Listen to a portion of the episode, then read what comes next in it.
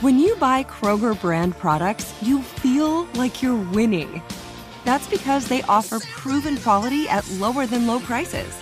In fact, we guarantee that you and your family will love how Kroger brand products taste, or you get your money back. So next time you're shopping for the family, look for delicious Kroger brand products because they'll make you all feel like you're winning. Shop now, in store, or online. Kroger, fresh for everyone. You're a growing business, which means you need every spare hour you can find. That's why the most successful growing businesses are working together in Slack. Slack is where work happens, with all your people, data, and information in one AI powered place. Start a call instantly in huddles and ditch cumbersome calendar invites. Or build an automation with Workflow Builder to take routine tasks off your plate. No coding required. Grow your business in Slack. Visit slack.com to get started. What does every grocery store aisle now have in common? Products that come in paper packaging. And we don't just mean the obvious ones like cereal boxes and juice cartons. From beauty products to boxed water, there are more opportunities to go papertarian than ever before. So, why should you? Because paper comes from a renewable resource and can be recycled up to seven times. Simply put, it's the smart choice for the environment. And it turns out, the easiest choice for you. Learn more at howlifeunfolds.com slash papertarian. Go behind the wheel, under the hood, and beyond with car stuff from howstuffworks.com. Hi, and welcome to the show. I'm Scott. I'm Ben. We are here with uh, our super producer, Noel Deathproof Brown. And as always, that means you are tuned into car stuff. Yeah, and we're going to talk about a very interesting character today. It's not, uh, it's not a hero. It's not a legend. It's not mm. part of our legend series or anything like that. But, yeah. um, this is something different. It's something that was in the news. Uh, I guess it'd be late July, early August uh-huh. when this is kind of making the rounds in the blogs and you know the car sites and stuff. And uh, ben, you you wrote an article about this for our How Stuff Works Now program, right, or mm-hmm. for the mm-hmm. site, and even a, a, short video, right? Yeah, absolutely. Uh, what we're talking about today, ladies and gentlemen, is a character named Graham.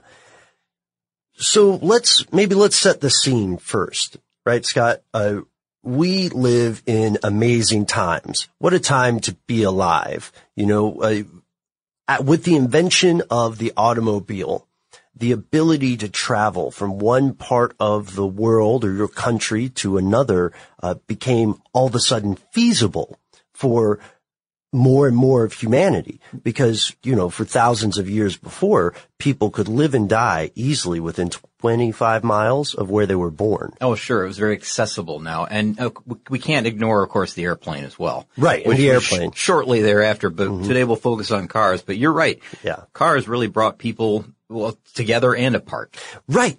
Spot on and enabled this astonishing opportunity that very few people before had ever had, the ability to travel long distances. So in just a comparatively brief span of time, this ability to travel has uh, skyrocketed, has accelerated and escalated so precipitously, and it seems set to continue, not just in um, not just in air travel, but also in the world of auto manufacturing. In 2015 alone, U.S. auto manufacturers sold 17.5 million cars and light trucks. And that smashed a record that had stood for 15 years.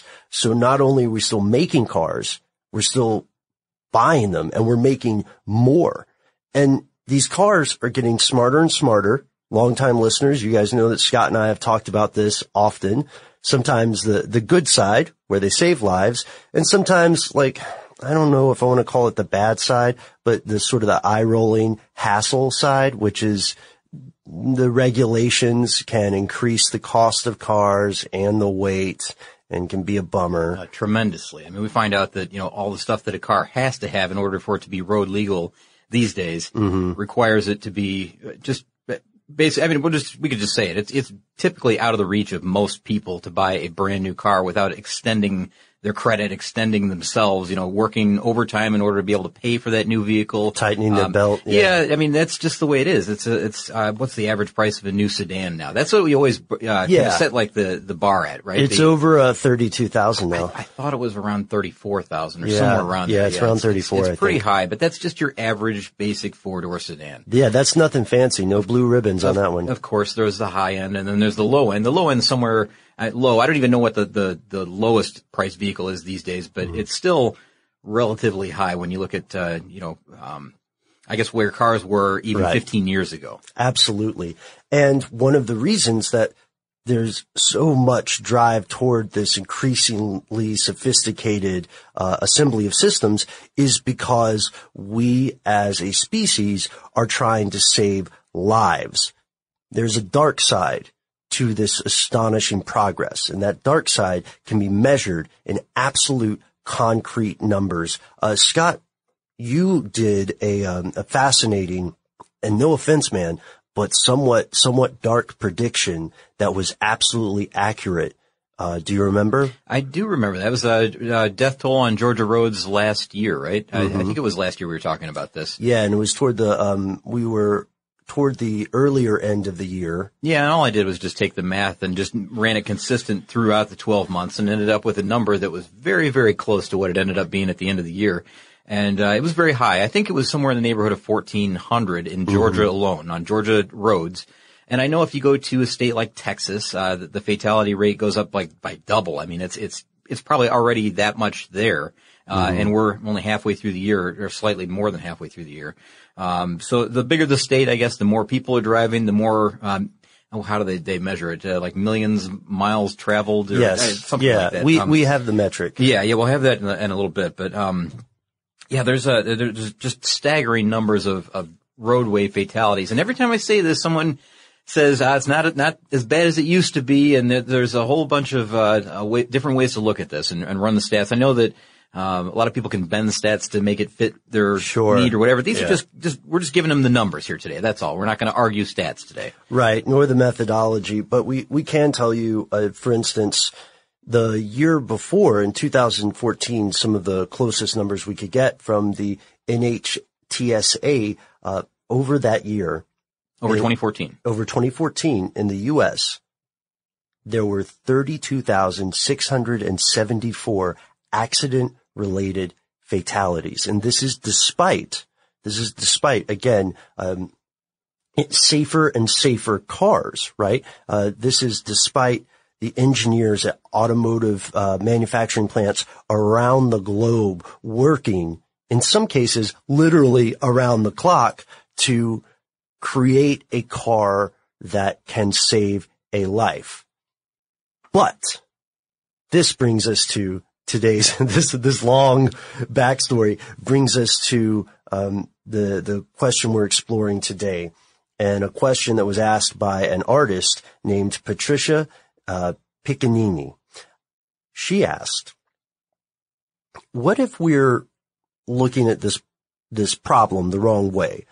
What would happen if instead of adapting cars to protect our relatively fragile, squishy bodies, what if we tried to adapt people to survive in cars? So like to, to adapt to the reality of what happens behind the wheel when you get in an accident. That's what we're saying. Yeah. Yeah. So what would what would need to take place? What would be the uh, uh, the the level of protection you need in say your head or your your torso? Right. Oh, I get it. Okay. And So- could, could there be a biological solution to that, essentially? Well, see, at this point, you'd have to you'd have to construct a human in order to to do this. You can't you can't expect it to evolve into this. No, Um, now, no. cars, of course, we're constructing cars. Like you can say cars evolve, but really they just get a better idea and they build a better vehicle. It's not a, a, a true evolution. It's not something that grows organically. Right, But we're right. talking about like if if humans had organically evolved to meet the needs of of uh, again of an accident, I guess. Mm-hmm. Um, you know the the, uh, the requirements to live during that accident and. Man, what they have come up with is just totally bizarre. Yeah, you're, uh, folks, we hope that you do check out the video, uh, that Scott mentioned at the top so you can get a closer look at this. But Patricia worked with, uh, worked with a couple of experts, a collision expert named David Logan and a trauma surgeon named Christian Kenfield to uh, get a, a good understanding from first firsthand experience about what happens in the course of a collision, a car accident. You know, like what kind of um, what kind of forces are involved, what are the the pain points or the most uh, vulnerable areas of the body Yeah. in the course of an accident. I gotta say, I like the three people that have come together to create this. I, I think Yeah. that it's an, an interesting mix. You know, that it's a, it's an artist, a collision expert, and a, and a trauma surgeon, and they were brought together by Australia's transport. Uh, what was it? The Transport Accident Commission, I think, TAC. Um, okay, can I take just a a, moment for a sidebar here? Yeah, I know we're just now getting into the uh, the whole Graham thing, but um, I, I gotta tell you, Ben, I was I was looking up uh, this this TAC uh, um, organization, and they've got a, uh, I think it's a, well, it's been around since 1986. They've been doing ads on television since 1989. And it's kind of the thing uh, of this agency to, uh, kind of shock people with what, the, with their ads. And I don't know if Yeah. you've watched any of their other ads, but this, this is uh, like a project, a safety campaign, uh, part of the TAC. This is like uh, Graham- raising awareness. yeah, Graham is. So it's going to be, well, we'll talk about what Graham is doing Yeah. later, but, um, I went online and I was watching some YouTube videos of, of uh, you know, some of these ads because people were saying, well, they're kind of shocking in, in nature. Mm-hmm. And I saw some compilations and I saw one that, I mean, I bet, I don't know if I'm like overly emotional today or something, but it choked me up a little bit. What? Yeah, it really did. It was, uh, it was shocking. It was a, it was a, um, a 20 year anniversary piece that they put together. It was an ad montage of, of, um, all the television ads that they had created. And it was done to the, uh, the REM song, Everybody Hurts Oh no. real slow and, and methodical, but it was showing like, I mean, it was showing the accidents and, you know, everything that happens and leads up to it. But then it was like, you know, telling the families that their loved ones have passed or people, you know, meeting people at the, at the accident scene. It was, it was gripping. Oh, and, wow. and then I started looking at individual ads and I got to tell you, if you haven't seen any of the, any of the Australian TAC ads, they're extremely high quality. They're they're worth watching online. I mean, they're sobering, very sobering. Um, you know, the message is is um, um, I don't know. It's it's it's a it's a great message, but it's it's done in a way that uh, it'll really, it'll kind of choke you up a bit. And uh, again, extremely high quality, almost like um, like feature film quality. Really, really well done. So. Sorry for the sidebar on that, but uh, I, I apologize. But that's the group that brought these three individuals together, and uh, wise move.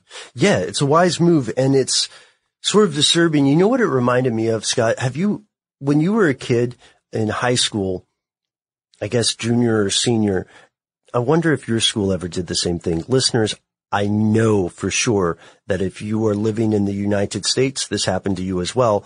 What our local LEOs or law enforcement folks would do was they would bring to the school a car that was mangled in a crash, sometimes a fatal one. Yeah. And that was their big deterrent, you know, for the kids who are going to be, I guess, drinking and driving or the kids who are just going to be racing or, Well, you know, sometimes uh, where I came from, they would uh, occasionally park a car out in front of the school, like maybe during, uh, or the drag it there and lay it there, um, uh, you know, before homecoming or before prom or something like that, where they know that sometimes there's some underage drinking, uh, or just carelessness behind the wheel. And it's a, it's a, again, a sobering reminder of what can happen.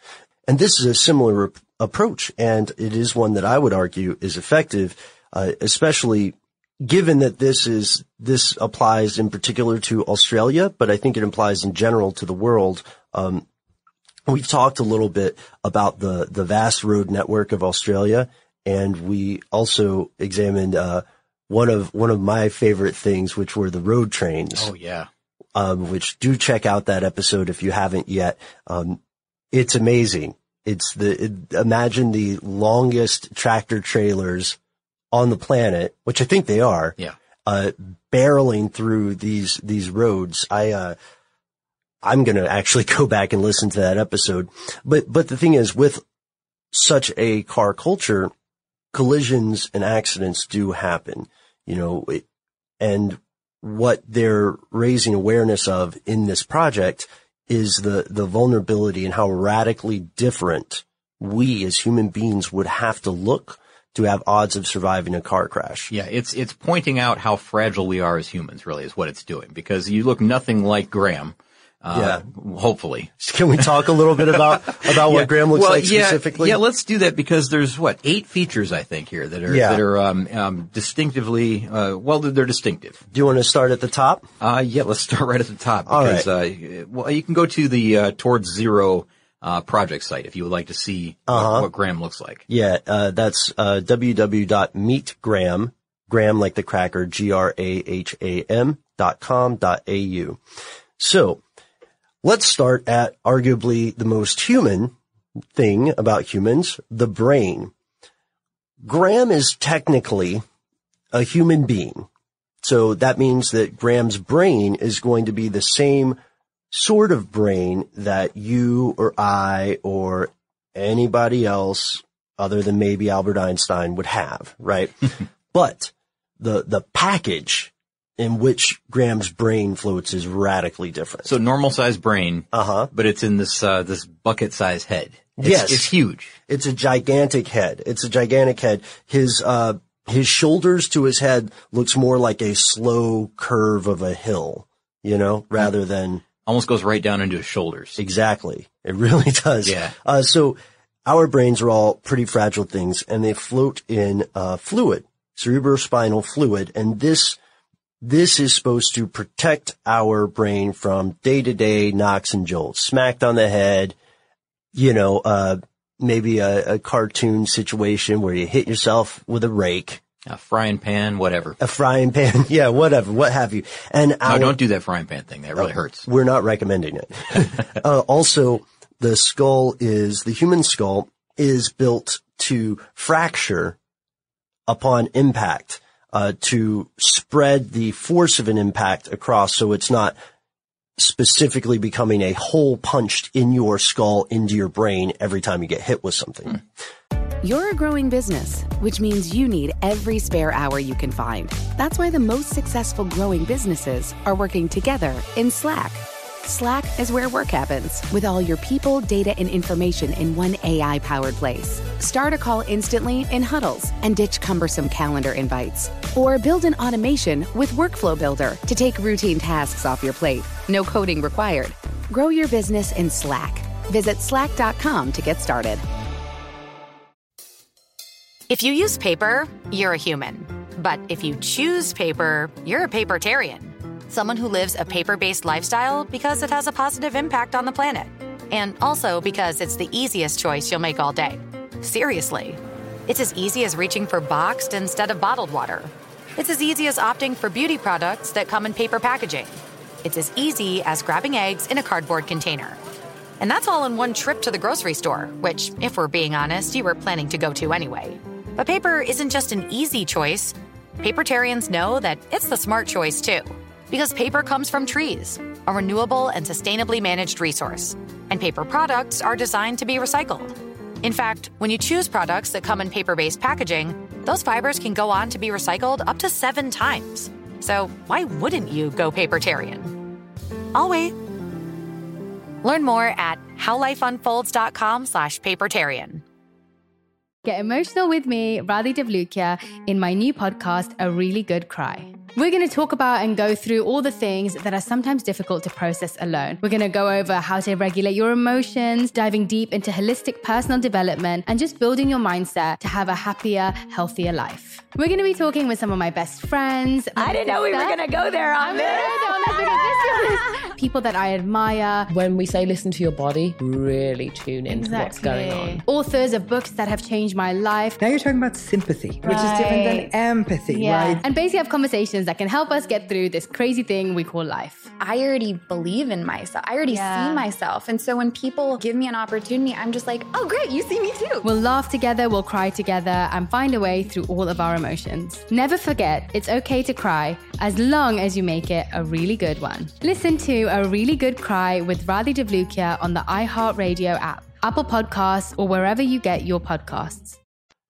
Graham's brain, however, has, or Graham's skull, his brain case, has crumple zones, essentially. Oh, that's cool. Yeah, like these, his, his skull has these pockets. It's much, much thicker than our skulls, and it has pockets that allow it to take more of a forceful hit, and, uh, it doesn't fracture as easily. Isn't the brain suspended by ligaments as well? So Yes. that, um, uh, so that it's more of a, uh, a buffer zone, I guess, Mhm. uh, between the impact and the actual brain itself. I mean, you don't want it, the, the, uh, the trauma really to reach that. And, and so, I mean, right from the very beginning, uh, it's, it's already making sense to me why they're designing it in this way, but it, it just looks so bizarre, Ben, when you see him.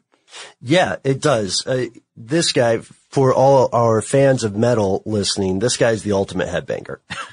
Uh, because he, he really can. His brain is, his brain is tied essentially to the inside of his, uh, of his cranial cavity. Yeah. And his brain is in a safer place so it doesn't, it won't move as much, but it's also much harder for an outside force to get to that impact. I keep almost smacking my fist Yeah. against my hand because I'm thinking of impact. It's almost like he's wearing a helmet, but he's not wearing a helmet. right. Yeah. That's a good way to say it. Yeah. And but so- it, even, even more exaggerated than that because it's huge. hmm And, uh, since we were talking about his brain, we started talking about his skull. We can naturally go to that, Sure. right? Yeah. So we said that our our skulls are designed to fracture, take the force from an impact, and stop it from getting to the brain. Mm-hmm. Just like it's your skull is your natural helmet for Sure. for the real you, your brain. Uh, Graham's skull is uh, Graham's skull looks like if you saw it without the skin, it And you can on the website. and you can on the website. You can see some neat cross sections. Have, you guys heard of that Ancient Aliens show? Where they have like the, the purported alien skulls. Are you going to give any credibility to that show right now? I'm not ever going to give any credibility to that show. That's good. That show is, I, that show actually makes things very difficult for people like me. I bet it does. Yeah. so and your other show. on other show, yeah, yeah, yeah. not not in my day to day life. Yeah, okay. but he he does have like a, a much, uh, as Scott said, like a, a, an enlarged skull, Yeah. enlarged and, brain. And since we're right there, let's talk about his face because his face is different Yeah. than a human face. And, uh, I wouldn't say it's very subtle either. It's, it's, it's, it's completely surrounded by fatty tissue Mm-hmm. that would absorb the impact. So, uh, you know, whatever his face comes into contact with, the, the steering wheel, the windshield, whatever it happens to be, um, it is, I would say semi-protected. I mean, the, the eyes are inset, uh, the, the, um, the sinuses are protected. Uh, looks like, I can't tell uh, from this view, um, it looks like his lips still protrude a little bit, but man, I mean, his face is really, really fat. And you'll understand when you see it, um, you know, the, the idea behind this, this type of design. his his lips do protrude a little bit, but his uh his nose it it look is almost absent. It's dramatically reduced. Yeah, he has uh sort of like those Persian cats or some pugs. You know, it, it, the part that would be protruding in his face, like the mouth and the nose, right, our rudimentary snouts, absolutely buried in fat Yeah. flooded in fat and his and there's even more on the sides on his temples and on his forehead so his eyes are very much recessed and this means that this guy in our current society is probably not going to win you know uh Mr. Universe or something but it does mean that he is protected from one of the biggest dangers in an accident that a lot of people don't think about which would be shattering glass Yeah. Yeah, and see the, uh, and also he would be able to absorb the energy of an impact if his face were to come into contact with any kind of surface. So, uh, the fat, um, again, sort of a crumple zone, but not as much as like the, you know, the, the bony skull would be. Uh, this is more of a soft tissue, uh, you know, Yeah. of course fatty tissue, but, um, yeah, the idea is just that it's a, it's a cushion really. It's just a big cushion for his face and imagine a face with a cushion all around it. Right. So he can, if he gets an impact from a bunch of glass, then it will only cut the fat. But if he also gets hit by maybe an object in the car on the side of his head, then it won't, it, it won't be near as likely to, you know, break his jaw or his cheekbone or Uh, something. another uh, another thing that kind of compounds this or makes this even uh, even more effective is that he doesn't have a neck. There's no neck at all, so nothing Yeah. to protect. No, uh, no, you know, no. Um, uh, I guess uh, the weak, the weakest link, I suppose, in an accident usually Mm-hmm. is your neck. I mean, a lot of people, even if just a, a slight rear end accident, uh, you get whiplash a little bit. You know, because your your neck can't withstand.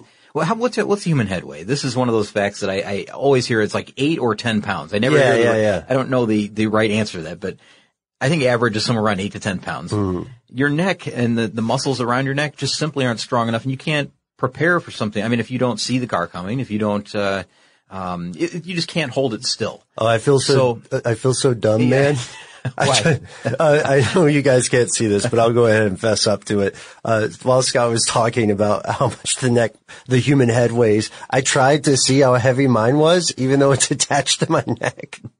I'm sorry, man. I interrupted. That's all right. No problem. so yeah, so with no neck, there's, there's again, no weakest link there. It's not going to, uh, suffer the whiplash. It's not going to be an area that needs to be protected. Right. Uh, well, it, it kind of is. I mean, with the item that we'll talk about next, which is the ribs. Right. Yeah. And this, this is a great way to segue in because you say, oh, he doesn't have a neck. What does he have? He just has an extended rib cage that goes all the way up right against his skull, which means that he can't do some things that we take for granted.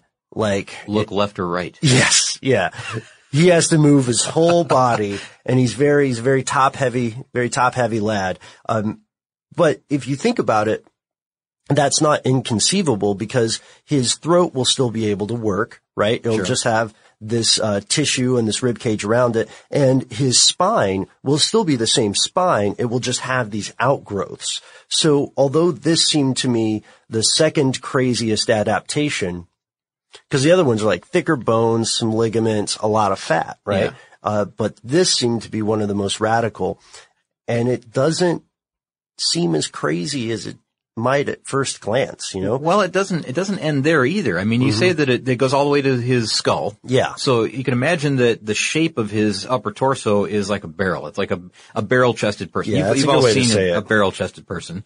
Uh, you understand what that means. So he's able to withstand greater impacts just because of that size. But his torso also, it, it's not like like armor, like we uh, like we think of, um, um, you know, like the bony plating. It's mm-hmm. more like air, an airbag. Yeah, yeah, yeah, exactly. Because, because they've also built into uh, in between each of his ribs are um, well, I think it is fluid, right? It's sacs, I guess. Yeah, sacs of, this is so gross. Yeah, sacs of fluid that are in between his ribs that act as a cushion. And they have, um, they have these little slits. They're like these bulbous things protruding from his rib cage, and they each have a little slit in the middle that looks kind of like a belly button or maybe a nipple, more like a, an innie belly button. Yeah. And what they're, what they're designed to do, just like you were saying, Scott, is to absorb impact uh, rather than deflect it like armor. What they're, what they're doing is when there is an impact, like say a, a steering wheel, for instance, right? Mm-hmm. Uh, when, when that impact occurs and it hits these fluid filled sacs, they excrete this fluid. Oh, gross. Yeah, out of the little belly button things. And, uh, it looks like there are about 10 in total.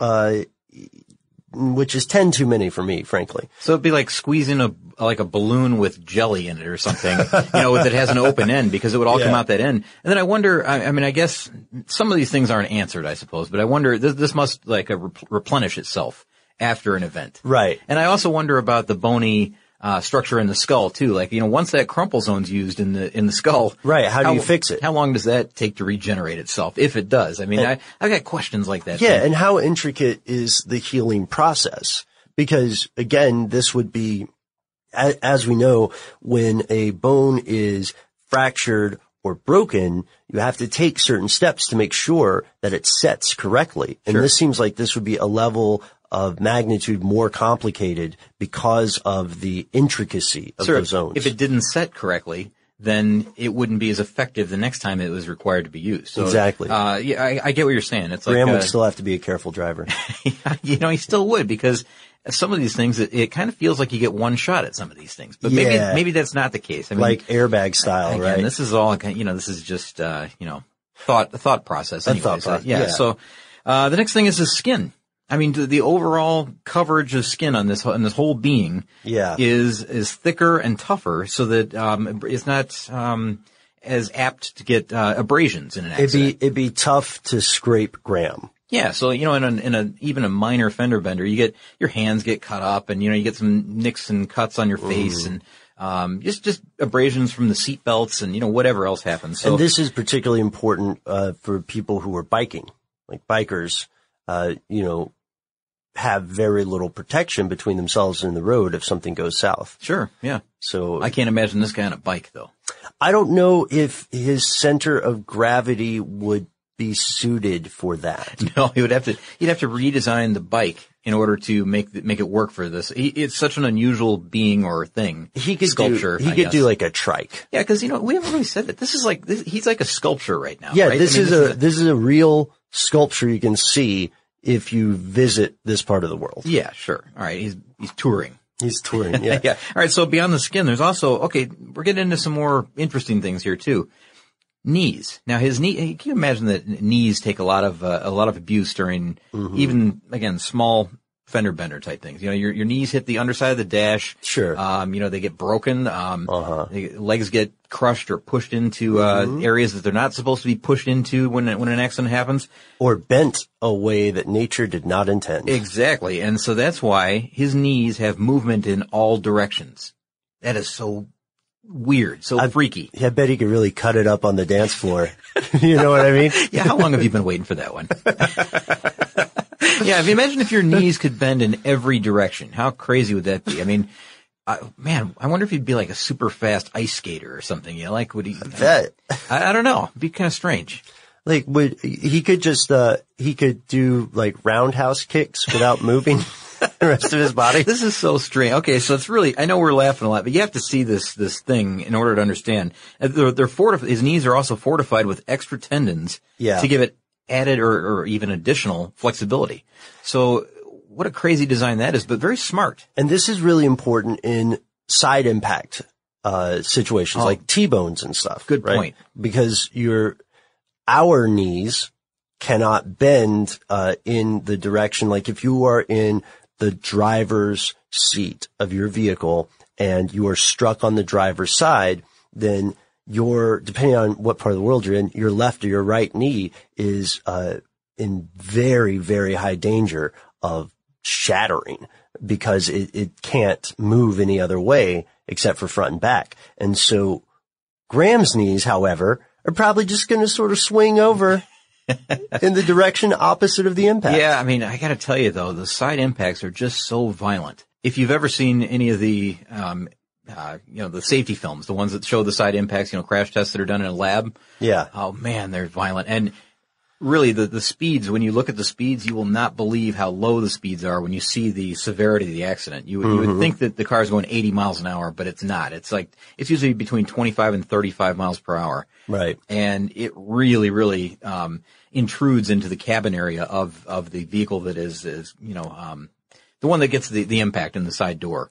Uh, it's, it's a severe accident. So it would be really, really beneficial to have things like knees that can bend in any direction in order to prevent that. yeah. And of course, no neck, cause your neck, uh, a lot of times the person's head ends up going through the side window, uh, you know, and you can imagine what that does to your neck and It's your spine jolt. and, yeah, it's just It's, it's an unbelievably violent wreck. So yeah, when we've got one more, um, I guess adaptation that he has, or one more um, enhanced piece of design on on Graham here that Now we this talk is about. the weirdest one. This is the one that I'm not quite sold on. really, I now I thought you would really like this one. I, I, like on a personal level, I love it. Between you and me, buddy, if I had to choose any of Graham's adaptations, I would choose this one, but it's, it's a little bit fanciful, which I know sounds weird in reaction to all the other, the other seven we talked about.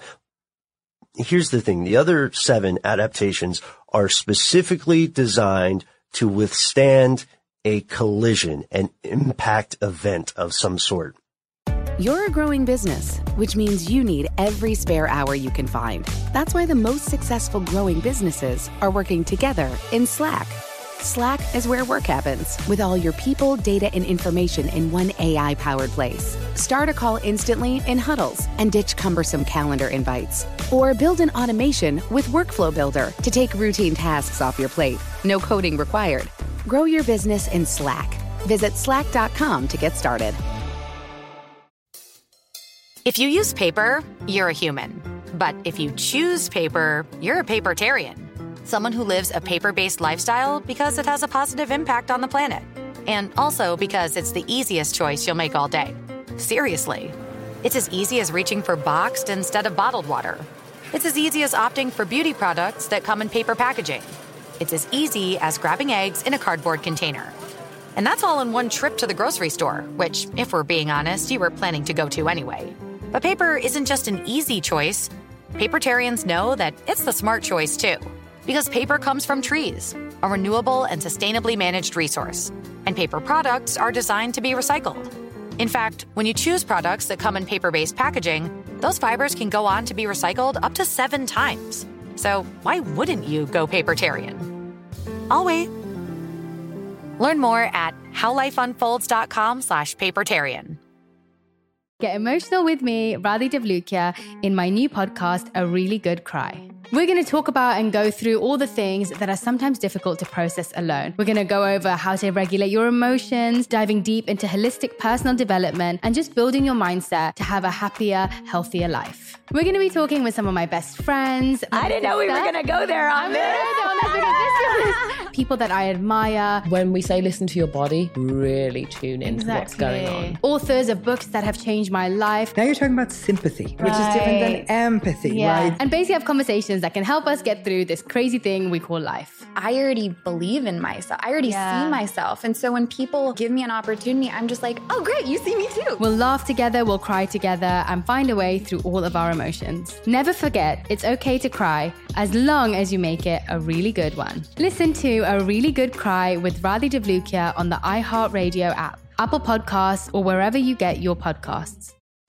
This is a little bit different. This is almost like uh, preventative, right? Mm-hmm. Um, and it, and it gives him a, an appearance. It, it's below his knees, um, and we're talking about his legs and feet. So legs below the knees and his feet, and they almost look like hooves. Yeah, they look like uh, goat feet. And the, the reason is there's an extra joint in there. Mm-hmm. There's a, there's an extra joint that gives him a. I'll, I'll just quote this: a spring-loaded jump if he needs to remove himself from the situation altogether. So he can essentially jump like a frog or a cricket or the Incredible Hulk. Uh, he can. That's crazy, isn't it? I thought of the cricket thing too. As soon yeah. as I saw this, it's it's so strange. Like it, it's almost like um, he could just be standing there and just spring right out of the like uh, right out of the frame. You know, you right. wouldn't see him. Right. He would redefine uh, the long jump in the Olympics, pole vaults, anything, uh, because he has so much jumping force and if you look at his feet, um, it looks like he has really tiny actual feet where his toes are. Uh, it almost looks as though the heel of his foot is extended up between his calves and the area behind his yeah, shins. Yeah, like a foot up from there. It's, yeah. it's so bizarre. It's really, really strange looking foot area. So, uh, give that a look if you, uh, if you, you happen across the website too. And I, I don't know, that's a, that's really a strange thing, but the, the idea is that if he's a pedestrian, mm-hmm. or uh, you know whatever. I guess walking down the road and then a, a car is approaching him that, that he can you know jump out of the way of the car. How, how often does that really happen that you get that much notice? Right. Um, you know that, that much leeway uh, that you would be able to react like that. Because I've heard of people though, if they know they're going to be struck by a vehicle, they they do give a little bit of a hop. And it's mm-hmm. supposedly a good tactic in that you'll roll over the hood and into the wind. But the other side is that you might go through the windshield.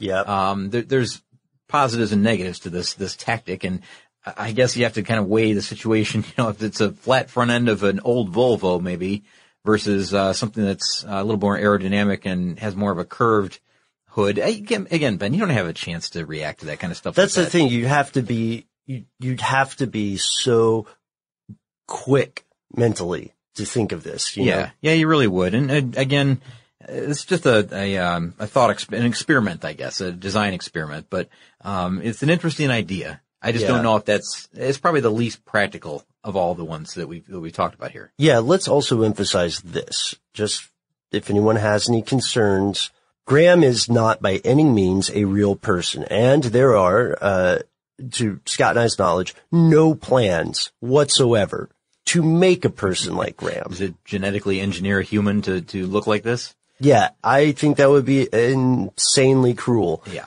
Uh, will there be genetic engineering in the future for something like astronauts or maybe even extreme rescue scenarios?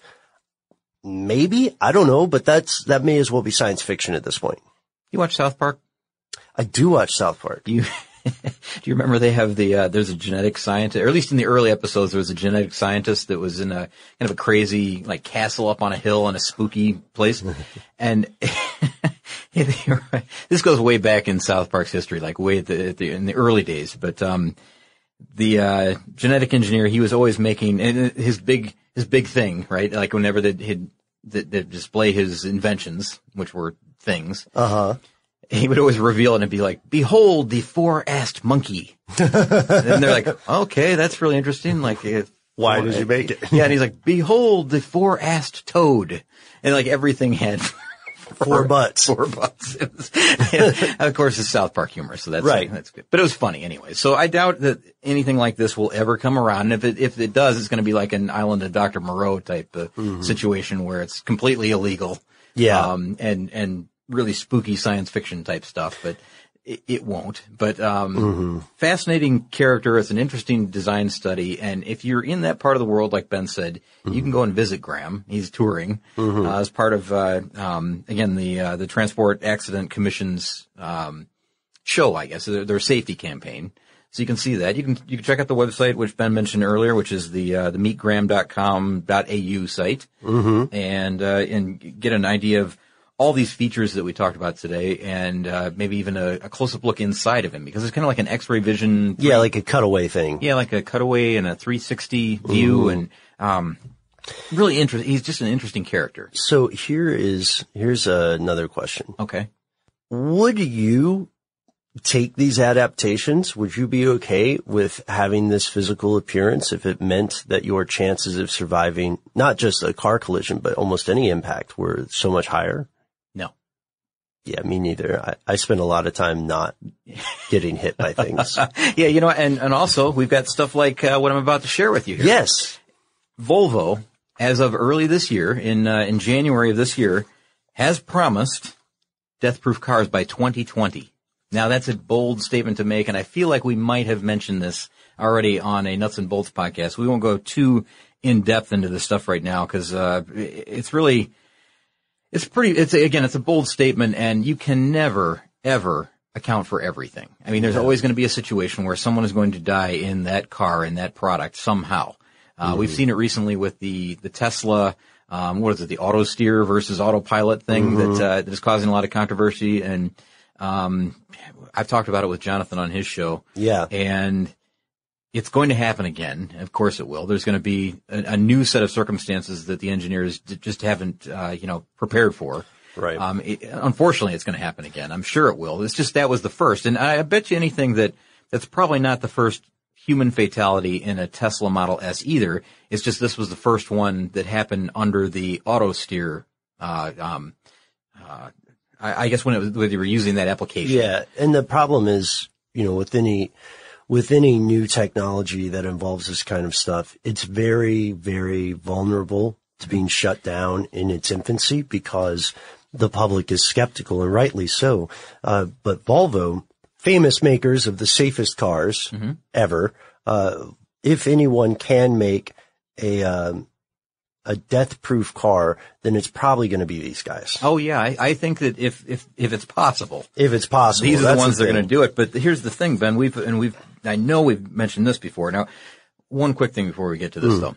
Eh, We had an episode on death-proof cars back in 2009, and Yeah. a lot of that information has changed because this is seven years on now. Mm-hmm. And of course, you know the, this uh, this boasting that they're going to have a uh, death-proof vehicle from Volvo in 2020. That's all new. So that's that's new information. But right now, as of uh, you know, this is current um, it, information that came out early last year. Yeah. Um, maybe I shouldn't say it's current. It's it's the latest, I guess, in this. We we won't know until probably much later in this year if it's if it still holds true. But uh, at the time of the writing, this writing, which was in January of 2015, there were nine vehicles on the road that had zero driver deaths. And that's that's important to note. I mean, how they say that it's zero driver driver deaths. deaths. Now, I don't know if that means that passengers have, you know, died or what. I, am not it- sure exactly or what that pedestrians, and it certainly means that people were injured. I- Exactly, but there were nine vehicles that are on the road that were in a kind of a one or nine way tie, I guess, for first place. Mm-hmm. And do you want me to read them? yeah, please do. Uh, it's the Audi A, uh, the Audi A4, Honda Odyssey, which is a, well, really? yep, really, I had to bring it up. Uh, the Kia Sorento, Lexus RX 350, Mercedes-Benz GL Class, the Subaru Legacy, Toyota Highlander, and Toyota Sequoia, and then the Volvo XC90.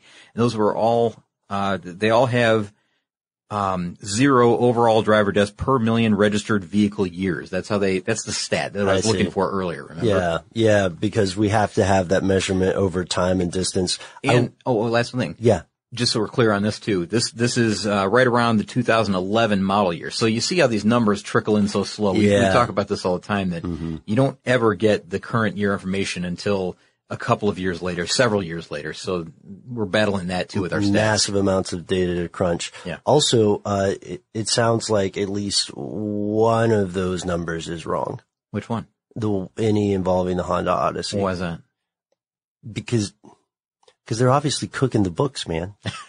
Of course they all the way to the top. Of course they are. Yeah, I can't a- wait. You would really do that to me on a- air? a serious Bring that up? conspiracy. Well, it's a, it, it's uh well, I guess it was maybe just listed alphabetically. I mean, we could have put that do- down to the bottom of uh of the list of the nine. It's a corrupt outfit, Yeah. Scott Benjamin. No, I'm I'm kidding. I'm kidding. I uh, longtime listeners, as you guys know, I am still working through uh, some uh, some personal conflicts with Honda Odysseys.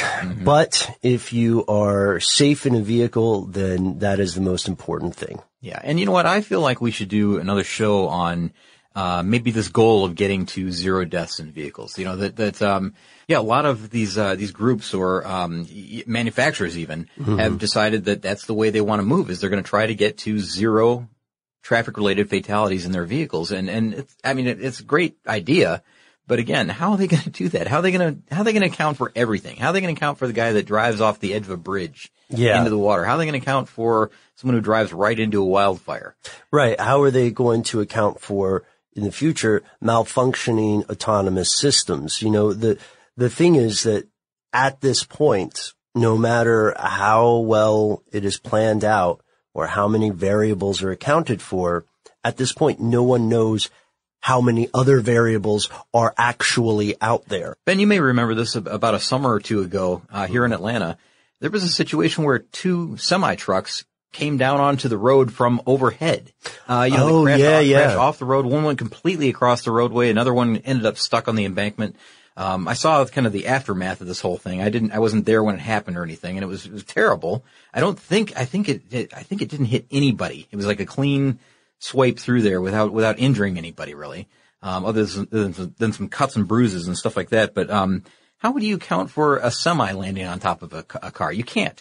It's just something, it, that's one of those variables that they're never ever going to be able to predict for. Yeah, it's one of the, the dark lotteries of human circumstance. Yeah, I mean, to, to claim that it's going to be absolutely 100% death proof, I, I just don't know how that's possible. it's noble. Maybe it's a reach for the stars so you land in the clouds kind of thing. But uh, they do have they do have a lot of street cred behind this, and a lot of people that you could imagine easily dismissing this are hearing them out. And there was an excellent line in uh, article from CNN uh, where they said that assuming that you're not a suicidal maniac or a total idiot, in four years you'll be safer driving a new Volvo than you are climbing a ladder to screw in a light bulb. It sounds great, but whether or not an actual death-proof car exists or ever, you know, comes into production, the drive to do this is fundamental and it is currently one of the guiding processes behind all automotive innovation. Even the stuff, honestly, man, even the stuff that comes from military applications or racing that later makes its way into the civilian world. Uh, safety is key and, and you know, neither of us are particularly enthusiastic about this this big uh, hoopla of uh, autonomous vehicles and all the people who are like advocates for it, saying, "Well, one day all the vehicles are going to be autonomous in the world." I don't know if that's going to happen, or if it does, I don't know if it's going to happen as soon as people would like to think it is. But I can promise you that will not necessarily mean that cars are going to be death proof. No, because of all the situations that we just talked about, Mm-hmm. right? That's still going to happen. So, uh, it's, it, again, it's just a, it's a really bold claim. It's an interesting claim, and there's numbers, you know, for uh, the best cars and the worst cars on the road right now, as far as uh, you know, driver deaths go, and uh, we've got a lot of stats and figures that we could go through. So it seems like that's another podcast altogether, really. But it, I felt it, it fit pretty well with today's topic, which was uh, was this, this crazy sculpture Graham. And uh, and I'd, I'd, like to go see him in person, but also he's he's pretty creepy, man. Like he's mm-hmm. I don't know if it would be um it'd be a little, a little bit unnerving to be face to face with, uh, with, with this character. Yeah. It would be like meeting one of the, um, early humans that were not Homo sapiens, like a Neanderthal or something. Yeah. like, I know we're similar, you know, here's the thing though. I feel like this is the guy that I always sit behind at every sporting event. Because look at the size of his head. You see that? See that head? I always, always, like at the movies, at the, yeah. at, at uh, like a football game or whatever, baseball game, I yeah. sit behind the guy with the melon head every time. I can see you having a Larry David moment oh, about I, that. I do. I do it. It, it, it, it happens often. You know, it's like uh, it's worse than having a big hat in front of you because the guy can't even take the hat off. It's just mm-hmm. a, it's a giant head.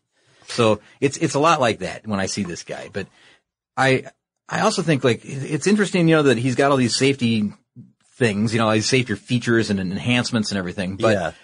but did anybody think about this? He can't turn his head left or right. Right. So he's sitting in the driver's seat buckled in presumably, right? Mm-hmm. And, and he can't really effectively look to, you know, to turn, to, to, change lanes. Be aware of his surroundings. Yeah, I mean, your mirrors would have to be exactly precise and, and, and maybe even additional mirrors. But then also, the way his eyes are so sunken in with the fat all around them. Yeah. It's almost like they're forcing tunnel vision on this thing. I mean, that he, he won't even have, uh, very good peripheral vision, really. I think he would have to be a passenger, actually.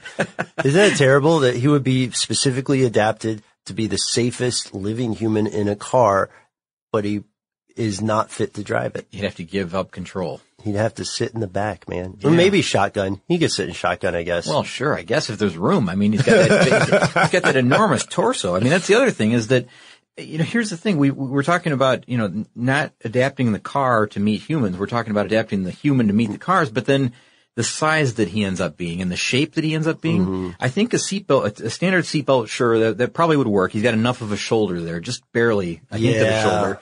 But think about the design of a current vehicle. He he really wouldn't fit in a in a normal seat. He's no. he's enormous. He's got a, he's got this really weird shape to him. He would have to be he would definitely have to be in a larger vehicle. Yeah. Um, maybe like an SUV with a bench seat. Oh, well, see, that's the, that's the top nine vehicles on our list here of, yeah. of safest vehicles too. Yeah. So, uh, maybe there's something to that, you know, that, uh, they know that either way, I mean, I, I guess he's going to have to be in a big vehicle. Yeah, you can't squeeze him in those captain chairs. And also, you know, what we're seeing here uh, one artist's conception, a what if question, right? But the, what's happening in reality is that the technology that drives everyone's automobile is evolving at a rapid pace. And the car that you would buy today is going to be, um, almost a different species of vehicle yeah. in comparison to the car that someone born today would buy when they became 16. Exponentially safer. Exponentially safer, probably exponentially more expensive. In the future, yeah. Mm-hmm. And, uh, who knows if they're able to drive it themselves. I hope they are because I think that is a fundamental coming of age ritual. But, uh, for now, we are going to keep our eyes peeled, our ears to the ground, and we're pretty good at keeping a lookout because our next turn. Uh, so we will keep you updated on the evolution of the death proof car, which has a fascinating thing. And I think we're going to hear more and more from Volvo as they get closer to this. I just thought of another thing Graham couldn't do. What's that? He couldn't put his ears to the ground. It's like he has no ears. They're oh no, like, he just has these ear holes. It's almost like holes, and I don't even know if he can get his head close enough to the ground the, the way he's shaped. Mm-hmm. That's need, true. Might need some assistance to get back up. Yeah, I don't know uh, how good he would be at actually walking either. You know what I mean? I don't know. He's good at jumping. Well, we have questions. We have question. we have uh, more questions than answers with uh, Graham, the crash proof man. But we also have listener mail. All right, Scott, this is a recent one that came to Car Stuff's Facebook page. You can follow us. We're Car Stuff HSW and, uh, Scott has some amazing posts on there all the time. And it comes to us from Nick Sandor Fabian. And Nick says, Hey, I just started listening to your podcast recently and I think it's great. There are a lot of episodes though, and I heard the one on stick shift and was wondering if you have an episode on dual clutch like I have in my Hyundai Veloster. Ah, so it's got an automatic transmission with a dual clutch. We have not really talked about the inner workings of automatic transmissions in a long time. Yeah, we did stuff on manual transmission. Yeah, I think we did, and uh, we I'm sure we touched on automatic sometime in the past, but uh, mm. but not likely on dual clutch technology. I mean, there's a there's a ton of variations of automatic transmissions out there right now that yeah really like really cutting edge stuff, really really good stuff. I mean, a lot of people are opting now for automatic over manual transmissions in sports cars, and sometimes they're not even yeah. available in some sports cars, which uh, you know, imagine 15, 20 years ago, that never would have been the case. It would have been the opposite. It would right. be, you can't get an automatic in there, but now they're, um, now they're not only offered, they're the only thing offered, and sometimes they're, um, well, if they offer both, sometimes the automatic is maybe the better choice if you're looking for like shifting speed and mm-hmm. uh, well, and, and yeah. optimal timing. But yeah. the thing is, yeah, it's so weird because for decades before now, um, getting a getting a sports car, high performance vehicle with an automatic transmission was like getting a steak well done. Yeah. You know? well, they, call, they don't call it a slush box for no reason. I mean, it was, it was a different animal back then. For sure. And, and now, and I know there were, there were good examples of, of automatic transmissions back then too, but, mm-hmm. uh, for the most part, not anything like what they are now. So yeah, we maybe we should maybe uh, we'll look into that. We haven't done some transmission stuff in a yeah, while. some some new transmissions and, and talk about really some of the benefits of uh, of automatic versus manual and and the new the, tech coming out. Yeah, like why you might opt for one over the other. Yeah.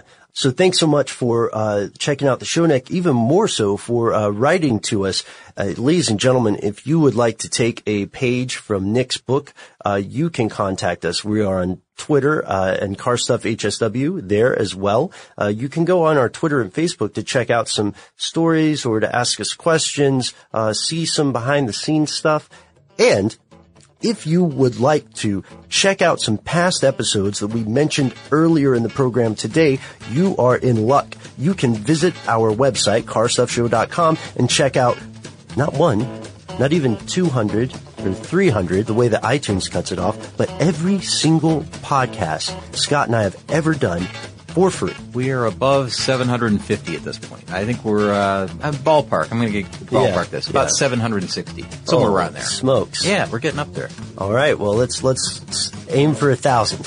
yeah. Yes. Let's do it. and uh, if you have a suggestion for an upcoming episode, if you have a story about death-proof cars or a reaction to Graham the crash-proof man.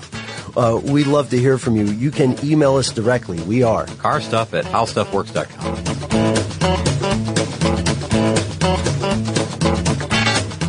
For more on this and thousands of other topics, visit howstuffworks.com. Let us know what you think. Send an email to podcast at howstuffworks.com. This episode brought to you by 20th Century Studios' Kingdom of the Planet of the Apes. Director Wes Ball breathes new life into the epic franchise. As a ruthless king attempts to build his empire at the expense of the remaining human race, a young ape begins a journey to fight for a future for apes and humans alike. Kingdom of the Planet of the Apes. Enter the kingdom in IMAX this Friday and theaters everywhere. Get tickets now. Viking, committed to exploring the world in comfort. Journey through the heart of Europe on an elegant Viking longship with thoughtful service, cultural enrichment, and all inclusive fares. Discover more at Viking.com. So, should we go electric? I think we should go electrified with Toyota. Electrified? Electrified means options. Yes, we could go all electric with a Toyota BZ4X, but then there are hybrids like Grand Highlander, or we could do something in between like a RAV4 plug-in hybrid. So, Toyota is electrified diversified? Yup, and with more options for reducing carbon emissions, the closer we all get to Toyota's beyond zero vision for the future. Exactly how much coffee have you had this morning? Learn more about our Beyond Zero vision for the future at toyota.com slash beyond zero.